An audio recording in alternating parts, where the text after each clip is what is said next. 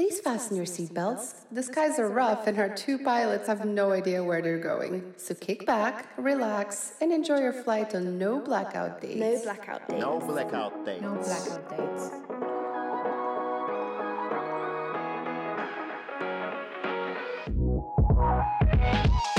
Days. So if somebody wants to take over Antarctica, they just got to go down there and take out the two medical staff, and then they pretty much have a run of the show at that point. If you care enough to lay siege to Antarctica, you got to respect that move almost. Just be like, hey, well played, take it, it's yours. If you're talking about like a terrorist, it is the hardest place to get to and the least influential. Half the people on my TikTok don't even think the South Pole exists in the first place, and you say you just took it over as a terrorist? Like, nobody's going to give a shit.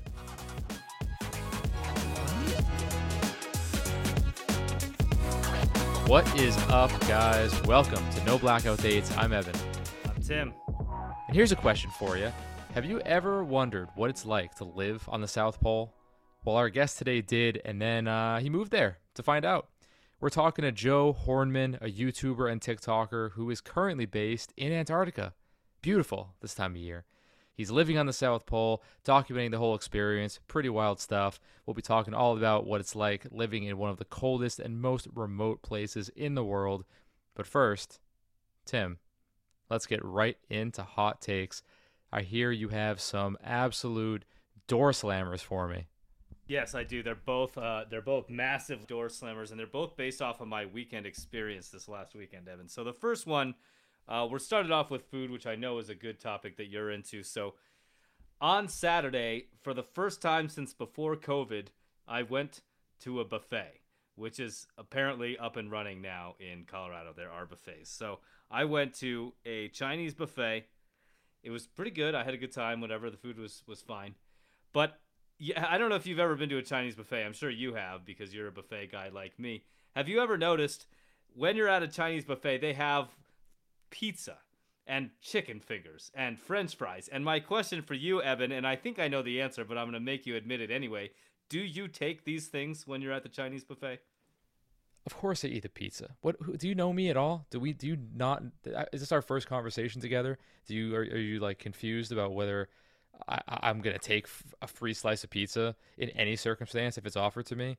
Like what is this? Do you have to go to like a peer mediation or something? I mean, what do you do? Do you take the pizza or what? I will admit that I have in the past taken french fries and onion rings at a Chinese buffet. This time, I was like, no, that's going to cut into my noodle consumption. I'm not doing it. By chicken finger, you asked if I took the chicken fingers. Do you take the, like, Kung Pao chicken? General Tso's chicken? Sure. Do you take that? Sure. Okay, but not the chicken finger. That's where you draw the line at chicken fingers. You can't get that at, like, you know, your standard bar and grill. You're not getting Kung Pao chicken. Yeah. No, I get it. I would not go to a Chinese buffet and exclusively eat, like, pizza or chicken fingers. But is it part of the assortment? Is it dish number one? No, it's not dish number one. Is it dish number four? Yeah, it's dish number four. Let's talk about that. How do you structure your dish, your meal intake at a Chinese buffet? Because you go up at least 3 to 4 times, right? Oh yeah. So I generally start with a plate, and I usually have one plate. The first helping is a plate of salad, and then I have a plate where I make a base of noodles, a base of random toppings for those noodles that include most of those Chinese items that we've already mentioned.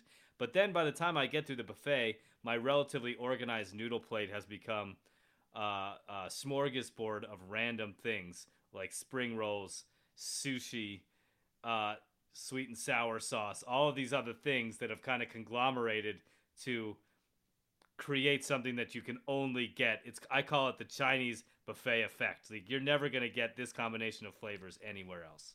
The Chinese buffet effect. I love that. Your carefully constructed edifice of dishes 1 through 3 really just comes crumbling down, doesn't it?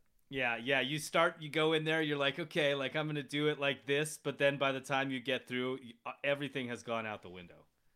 That's where the french fries come in. That's where the pizza comes in. That's where dish 6, when you get to, when you get into no man's land in dish 6, that's when the ice cream comes in, when those weird little desserts that you like don't really have names, those little cake things, that's where that stuff starts to show up.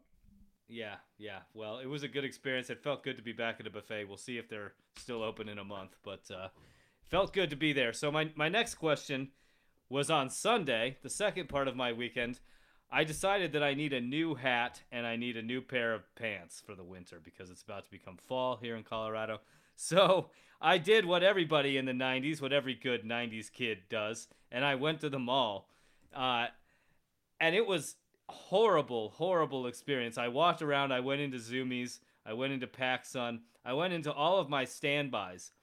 And I can't find anything there anymore. And you want to know what I did, Evan? I literally sat down in one of the seats in the hallway of the mall. And wept. And I ordered clothes on the internet. And my question for you here is, can you outgrow the mall? First of all, this is not a sponsored ad for Zumiez or PacSun. Hashtag no free promos. Can you outgrow the mall is a tough question for me because I've never been a mall guy. I didn't live in a town where people went and hung out at the mall. So I don't know if did you, Tim? Is that what people did when you were in like high school? People go to the mall. Oh yeah, I grew up in a very standard American suburb where the mall was a prime destination that you went. The mall, yeah, the closest mall to me is like 30 minutes away. Like no one hung out at the mall, so that's a little tougher for me. But that's the social aspect. We're talking about the business aspect, going to actually find stuff.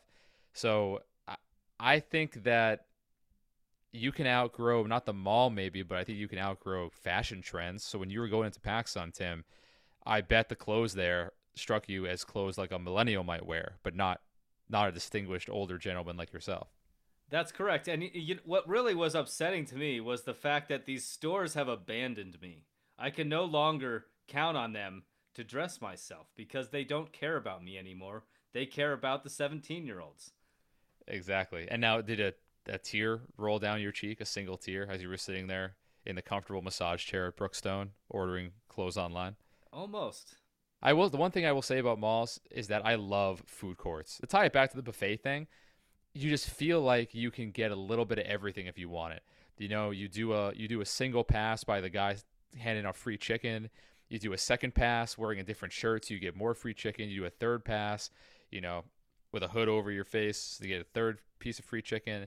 Then maybe you hit up Burger King, maybe hit up the Sbarro's. I mean, you just get by the time you're out of there, you've already basically had a buffet experience for like $16 max. So I'm a big food court guy. I don't think I'll ever outgrow the food court, but I do understand exactly what you're saying about outgrowing stores, or maybe stores outgrowing you.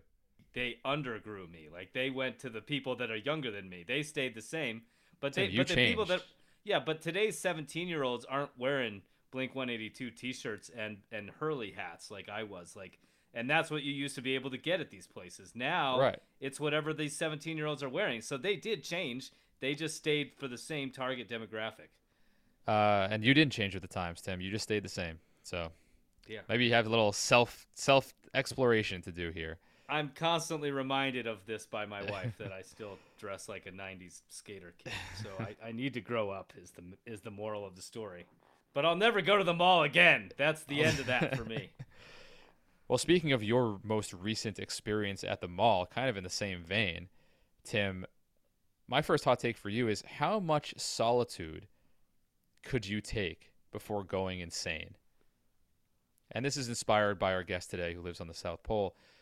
But how much alone time could you process before you would just go absolutely nuts? I don't know because I've never hit that point, but I will say that it's a lot higher now than it was when I was younger. Like I used to be very social.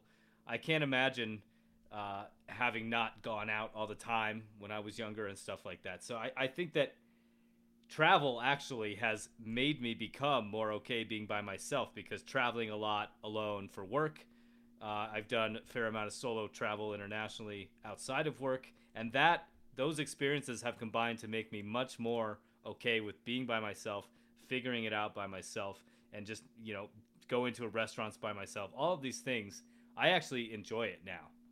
And I didn't when I was younger. Well, I have a friend who's in the process of selling his house and buying a van to travel across the country for a year and a half. And his goal is to pursue astrophotography. So he wants to live in this van alone, travel around the country, and try to develop his astrophotography career. And what struck me about that is just how isolating that is and how lonely it is, especially in a year when you don't know what COVID is going to allow and disallow.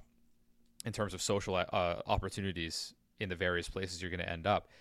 And that's just something I could never do. I would go crazy living in a van by myself for a month, let alone a year and a half. See, I think I could do it.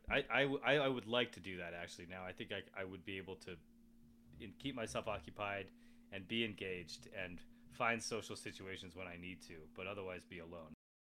Well, my next hot take for you is, do you feel a different type of drunk depending on what alcohol you drink? I think so. I don't know. I've never been one of those people that is like, oh, I can't drink whiskey because I get violent or whatever. I don't really subscribe to that. You're violent all the time. But I don't know. I do think there's a difference between drinking beer, hard liquor, and wine. I think there are noticeable differences between those three things as a whole. And for you, how does that manifest? Probably in terms of being hungover, most noticeably. Maybe that's why I mostly stick to beer. But the kind of drunk, the feeling you get when you're on that buzz, is that the same across those three types of alcohol? Maybe it's easier to sustain the happy feeling of feeling loose when you're drinking beer without going over the top. Tim, I'm trying to get you to say that you're an angry drunk on whiskey, a spiritual drunk on vodka, a basic white girl drunk on tequila, sexually adventurous on rum. 50 shades of Tim is what I'm trying to get at here, but you're not taking my bait. So, okay. I mean, I used to subscribe to this whole thing that you get different kinds of drunk depending on what you're drinking. And then I read this study online that said it's all bullshit, that different liquors don't actually produce different kinds of drunk, which is an absolute revelation for me. It was like being told Santa doesn't exist for the first time. Yeah, I will say that as I've gotten older, I've certainly learned how to, just stick to beer and feel pretty good and not hate myself the next day. All right. Moral of this whole story, Tim, big beer guy, has no time for liquor, basically, or this question. If he's not drinking, if you're looking for Tim, you can't find him, and he's not the local brewery, he's probably a PacSun. So look for him there. That's right. Well, we're going to get right into the interview with Joe. He's coming to us from the South Pole. We're excited to get into it. We will see you guys on the other side.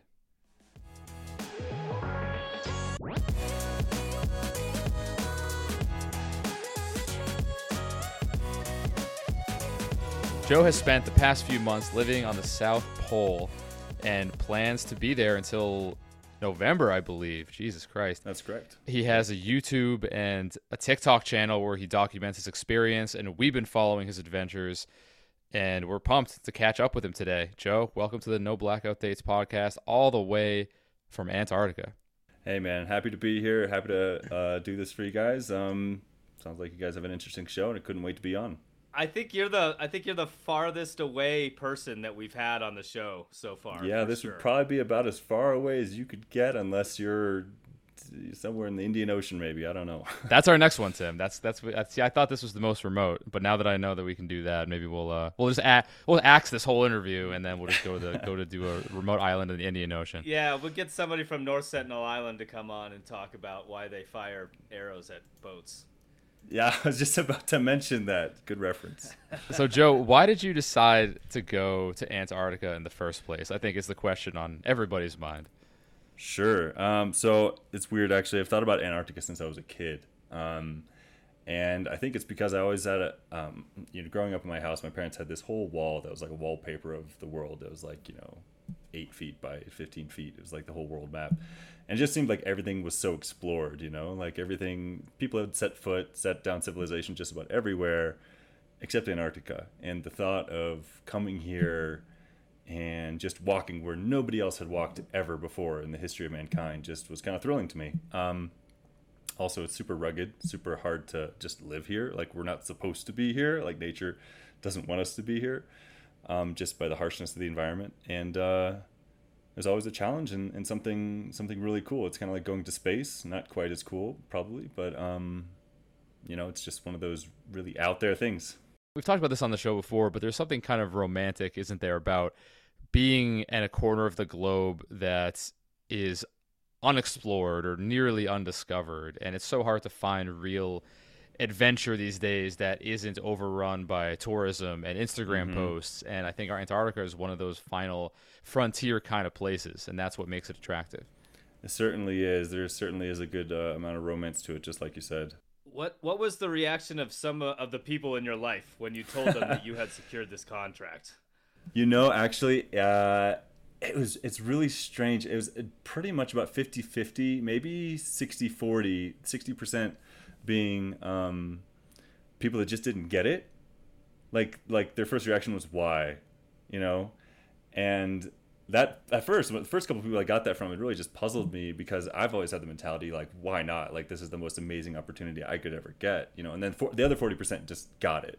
And I think that's really just what it comes down to. If it doesn't excite you and make sense to you immediately, I can't explain it to you. Yeah. Do you ever use that as a barometer to figure out who you're gonna get along with as a friend and who isn't? Like, who gets it and who doesn't? Yeah, actually, kind of. So it's a very good, like, either we're on the same page or we're not. And there's definitely people I grew up with that didn't quite get it, but they're gonna be my friends anyway. But I think if I told this story to somebody in the future and immediately they were just pumped about it, I'm like, okay, you and I get each other. Yeah. Yeah. I did a trip to the Svalbard in the Arctic a few years ago, and oh yeah, nice. It was like April, so around like spring break time, and everyone I knew was going to Cancun and, you know, the Caribbean, and people were like, oh yeah, like, so were you going on this trip? It's like, oh, it's like above the Arctic Circle, and people just looked at me like why? And it's the same kind of thing. My reaction was what you just said. It's like, if I can't explain to you why I think that's cool or why it's a place where like a few hundred people live, northernmost settlement in the world, like why that's cool, I don't know. I don't know if we're on the same page. I don't know if we're going to get each other on this.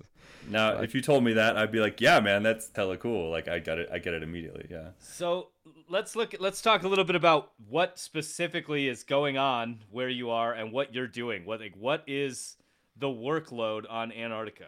Well, first of all, we had to make friends with all the aliens, and then we had to go delving into all the pyramids. As expected, all the good stuff, bro. A workload for my job personally versus like the same job back in the States, or sorry, I cut you off. I was too excited to talk about the aliens. Just the scene, like what are you doing and what is everybody doing around you? Sure. So my job is a physician assistant, a PA, and so I work here. It's just me and a doctor, just the two of us, no nurses, no other staff in the medical clinic. And we are the sole medical providers for the 37 other people on station, which are all heavily screened. We're all heavily screened beforehand, health-wise, before we come down here. Like, you got to have everything, you know, like, everything checked on you. Just make sure you're not going to lower the risk of you having an emergency while you're here. So our workload is pretty light. It's all just coughs, colds, or honestly not even that so much, because we quarantined for so long because of COVID on the way down here. So we really kind of eliminated a lot of the other bugs that could get here. So we do a lot of emergency training. That's the main reason we're here, is for any major emergencies, is to have two medical people on staff. Like, yeah, we run the clinic for people that need things day to day as well, but the main reason we're here is like anything catastrophic happening. So the workload is pretty light. We see a couple patients a week, whereas back in the ER back home, you know, like, you know, 20, 30 patients a day was the norm. So as far as what's going on around here, let me interrupt real quick. So do you, if you ever were injured yourself, or you and that other doctor went out exploring, which I'm sure you guys don't really do, and then both got injured, everyone else on the base is like, oh, we're fucked. Like, those are two doctors. Pretty like, much. They have to have, you have to live in like a plastic bubble. Pretty much. If we were incapacitated or killed, yeah, basically then they're kind of screwed. So your lives are a premium down there. Something like that. There's an argument to be made that our lives are premium, but there's also the argument to be made that, you know, I have the most useless job on station, because honestly, a doctor could feasibly take care of the entire station himself, but I'm here in case something happens to the doctor. You're going to talk yourself out of a job right now. No, I doubt it. No. So the thing is, it's happened before where a doctor's gotten a critical patient where they're just, you know, burnt out for weeks taking care of them, and they were the only person qualified to do it. And basically, the US Antarctic program is like, listen, for the salary we can pay a PA to come down here it makes much more sense than trying to arrange a mid-winter medevac, which is insane. And when you talk about a medical emergency, what are you talking about? So is that people going out and having an accident on a glacier? Like, what does that mean? Major medical emergency would be some sort of mandatory surgery that has to happen, some sort of like a open fracture, which would be like a fracture where the bone's coming through the skin. The problem is anything serious enough, like a heart attack or a stroke or something, by the time we know that they're going to die or not from it, there's no way to get a medevac in there that fast. Like 3 weeks is basically minimum for getting a plane in here to get somebody out. Not only that, but you've got to send two teams just in case something happens to the first team, so the second team can rescue the first team. So the logistics are insane. The amount of preparation and work it takes to get one person out of here during the winter is crazy. So if somebody wants to take over Antarctica, they just got to go down there and take out the two medical staff, and then they pretty much have a run of the show at that point. Sure, I think they might run into some resistance, but I mean, I think the major hurdle to actually coming down here and taking over the station is actually just getting here, because like I said, in the wintertime, your plane's probably just going to fall out of the sky unless you have some serious modification, like a special plane and modifications even to that plane to be able to fly in -80, -90 Fahrenheit. If you care enough to lay siege to Antarctica, like logistically, you just have it. You know, it's like you gotta respect that move almost. Yeah. Just be like, hey, well played, take it, it's yours. And that's the thing. Like people ask that on my TikTok all the time. Like, how would you stop someone from just coming in there and taking over? I was like, if you're talking about like a terrorist, like it is the hardest place to get to and the least influential place. Like most people, like half the people on my TikTok don't even think the South Pole exists in the first place, and you say you just took it over as a terrorist, like nobody's gonna give a shit, you know. There's not that many people to terrorize, you know. You just have to shake his hand and say, well played, sir. That's it. Well played, come and get some coffee. Okay. And what is the main work being done by people at your station? Good, I got sidetracked on the medical stuff. So what most people are doing here, so most people actually living on station are not scientists, which some people find surprising. Most people here are support staff, like medical, chefs, electricians, plumbers, like people that keep the station running. But the whole reason the station is here is for the, let's see, how many major science experiments do we have going on? Right? At least 5 or 6. The biggest ones are the South Pole Telescope, which looks at the cosmic microwave background, the leftovers from the Big Bang out in the universe, to discover patterns with it and discover kind of like how our universe came to be. That's the main mission of the South Pole Telescope. I'm not sure how science oriented your guys' podcast is, but a few years ago there was kind of some big science news about how we got the first image of a black hole. I don't know if you guys were ever privy to that or heard about that. Yeah. But South Pole Telescope actually was one of the collective of telescopes, one of the 9, I think, around the world that contributed to that image. So there's a couple different astronomy, like big deal astronomy experiments, some of the most like basically premier astronomy in the world, and that's partially because our skies are so clear.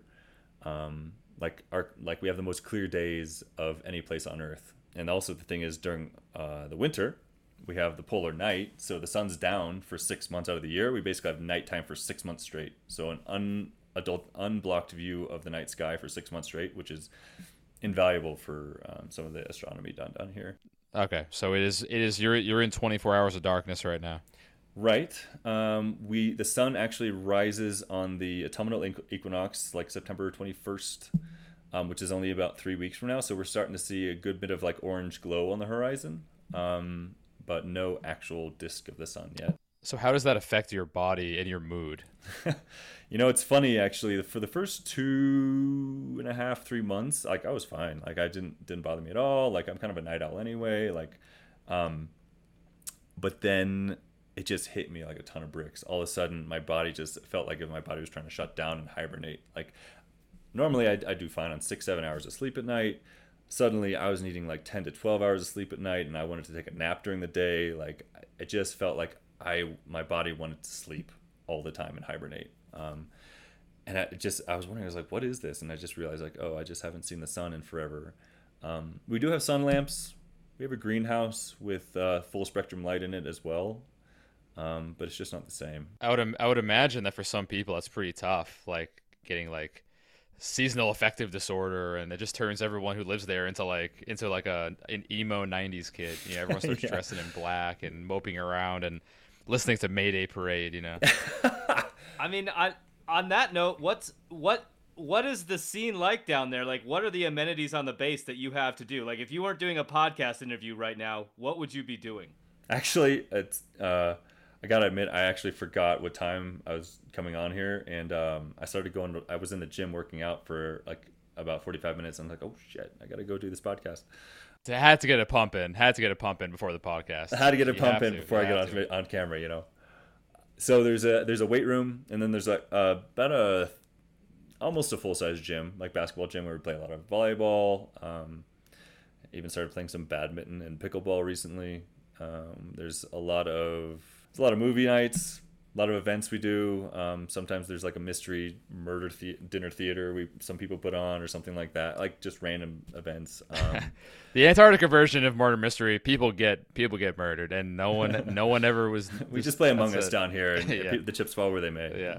Hey, less patients for me to worry about. Every week you let one of the researchers that's like not pulling their weight, you like let them out onto the ice, like onto a glacier, and everyone just like hunts for them from like a turret, and then that's sport. Yeah, it's the most dangerous game. Yeah. Yep. Yeah. Yeah, so almost a full-size gym, a weight room. We've got a sauna, a dry sauna. I guess we turn it into a steam room half the time.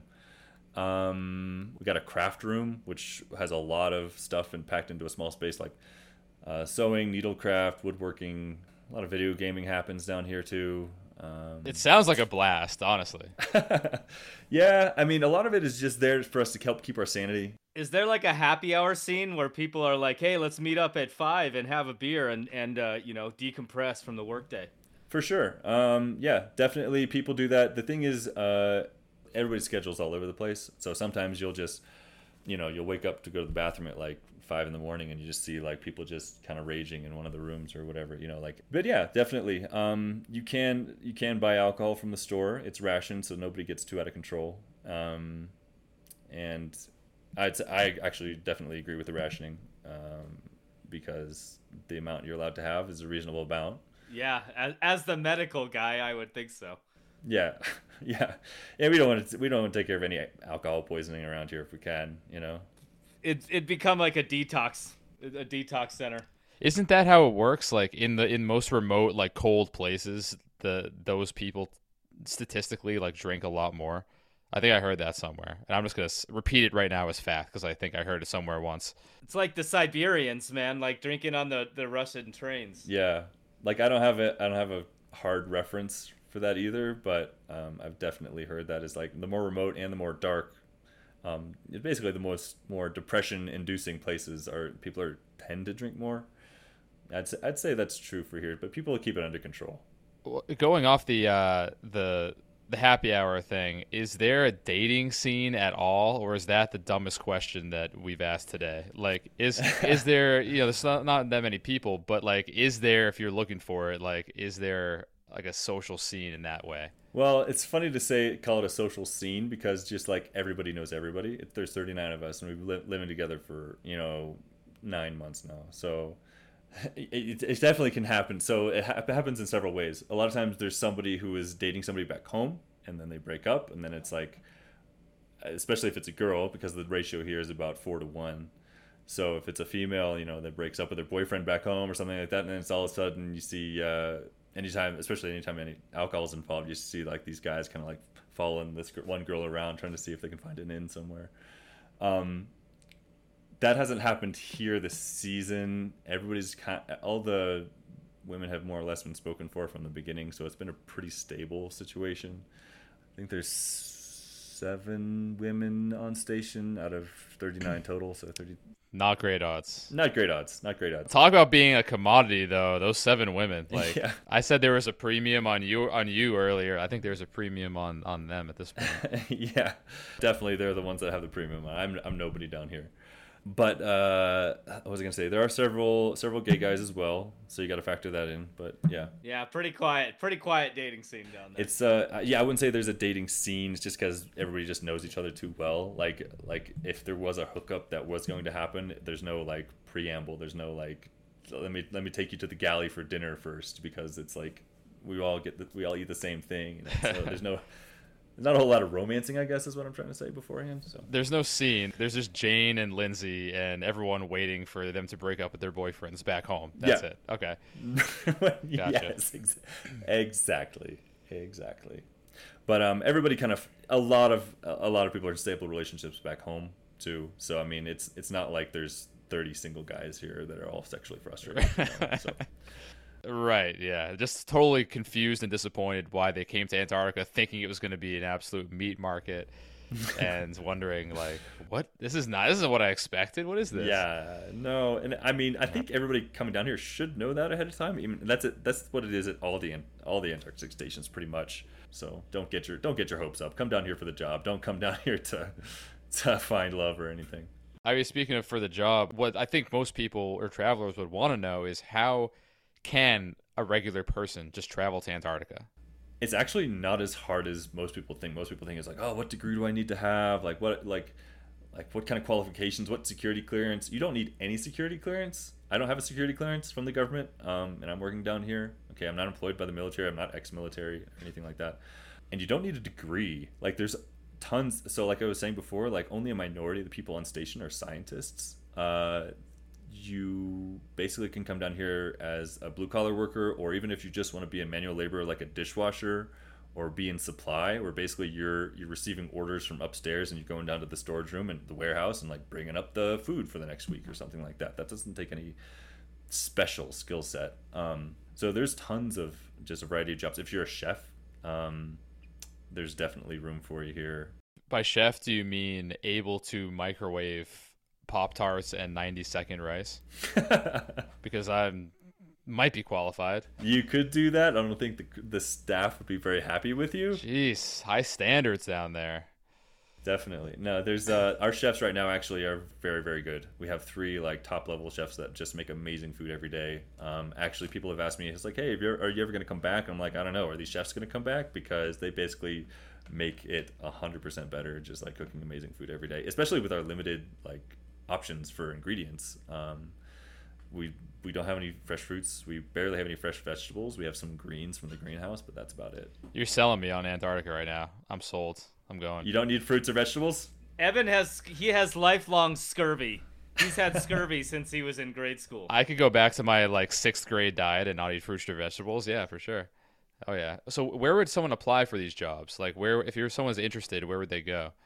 So probably the fastest way to find the openings is to just Google USAP contractors, and that'll take you to a landing page on the U.S. Antarctic Program's website that shows you all the subcontractors that they work with. So there's about 7 or so, and they basically just cover all the different parts of running the station, whether it's the blue collar like plumbing, electrician, stuff like that, or whether it's chef, whether it's whatever it is, and it kind of gives you a little description of what that subcontractor deals with.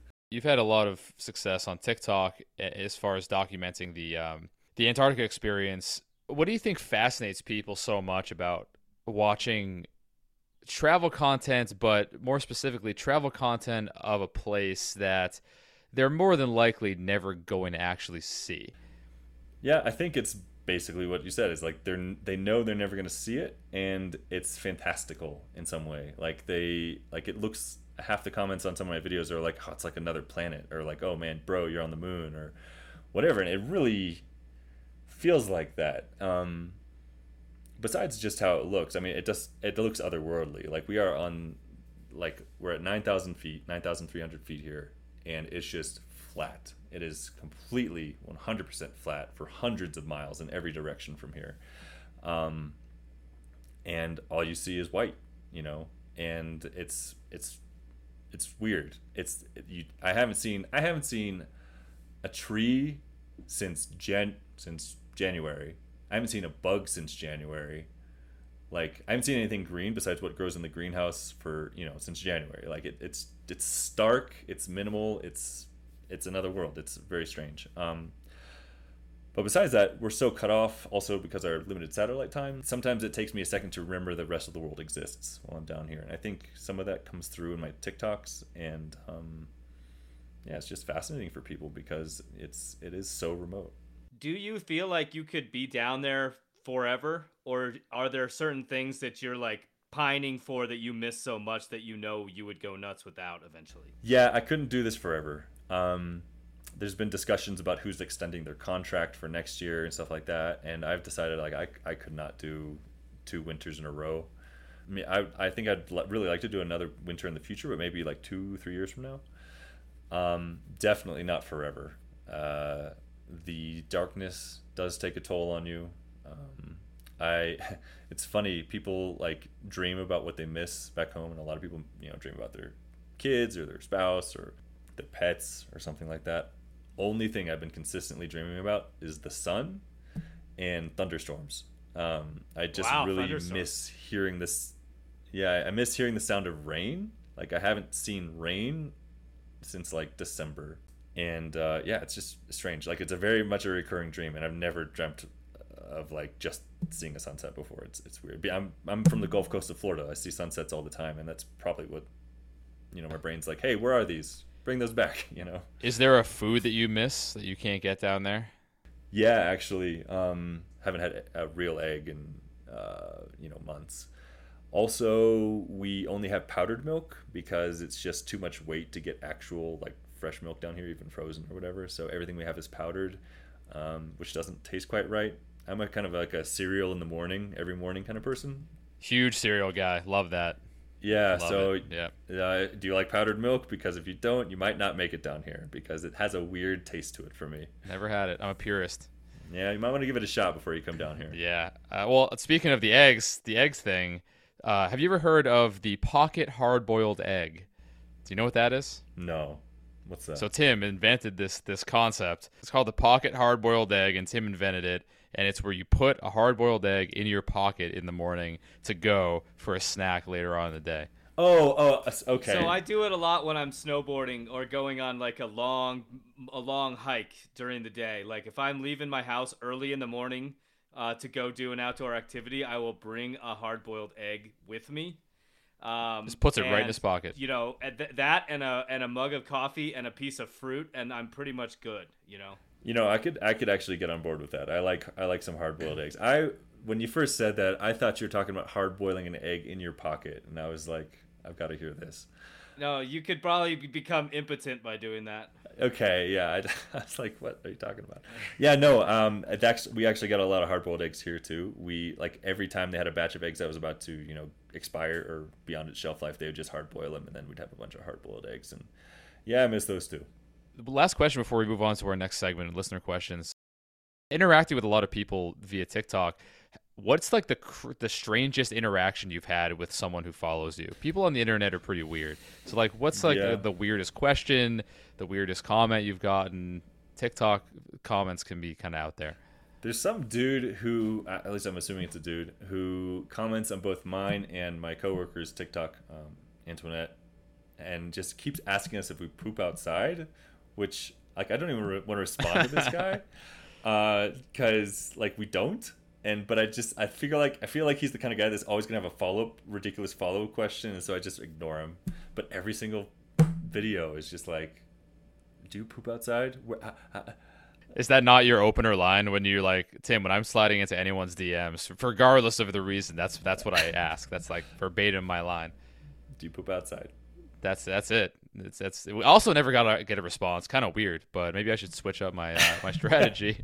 Maybe people don't. Maybe it's a little gross. It's a classy opener. You should stick with it. I think it's classy. So now that we've hit all the important subjects, do you have anything else to add to this poop outside thing or not? Well, I was just gonna say, and that's just the first thing that came to mind. But we also have tons of flat earthers and conspiracy theorists that come on that just love to just spout off and say all that, but they're kind of all the same, so none of them actually stand out to me. And I don't generally respond to them either. Usually I have a bunch of followers that jump on them for me, so I don't have to really. If you had to be stuck down in Antarctica with either poop outside guy or a flat earther, who would you rather be stuck down there with?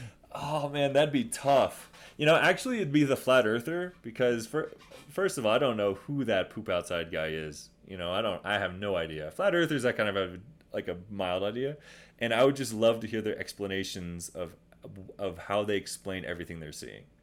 You know, like when they see the sun like going in a circle in the sky during the summer, or when it's dark for 6 months, like, okay, how do you explain this with your flat earth model? You know, I think I'd find that entertaining. Yeah. So, all right. Yeah. Poop outside guy cannot catch a break. Nope. Anyway, we're going to get into the listener question, which is our last segment here.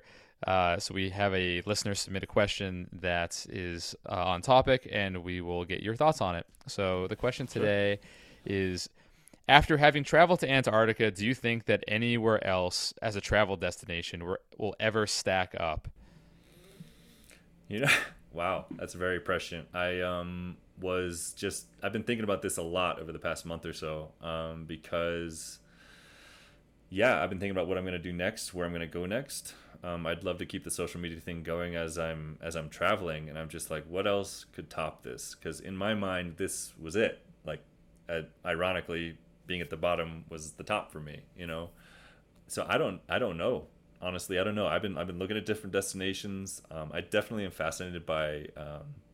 Last year I went to Vietnam, 2 years ago now. COVID was a skip year. Yeah, a lost year. 2 years ago I went to Vietnam and went on a caving expedition through Son Dong, which is like the largest cave in the world, which was up until this point the most amazing thing I've ever done in my life. And I'm just thinking about like how many of those are there left to do, you know, in the world. I'm sure like I'll keep exploring, but I don't know if any single thing will ever top this. And I think that's going to be hard for me because I just don't know. I hate to feel like I peaked, but this is for me like the peak of my goals. As this far, I've got to get back to work on some new goals. Yeah. Hey, I mean, it's as Andy Bernard said in The Office. Don't you wish you could know you're in the good old days before you've actually left them? So I feel like you know you're in the good old days right now. I think so, and I'm pretty aware of that actually. I've even little things like this light coming back on the horizon. The 4 months of darkness are over, and I'm almost a little sad that the light's coming back. You know, like I'm happy because I see the light and it's beautiful, and it's like okay, the sun's coming back, and I miss the sun. But part of me is sad that it's over, that the long polar night is over, and I just know that I'm going to feel that way when I leave here. Like part of me is always going to miss it. So hopefully I'll be back one day. Well, that's a great note to close on there. That is a great note to close on, yeah. Joe, thank you so much for coming on. This has been great. Where can people find you online, your YouTube, your TikTok?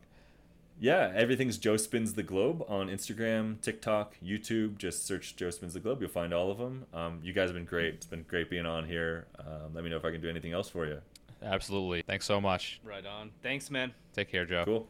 Take care, guys.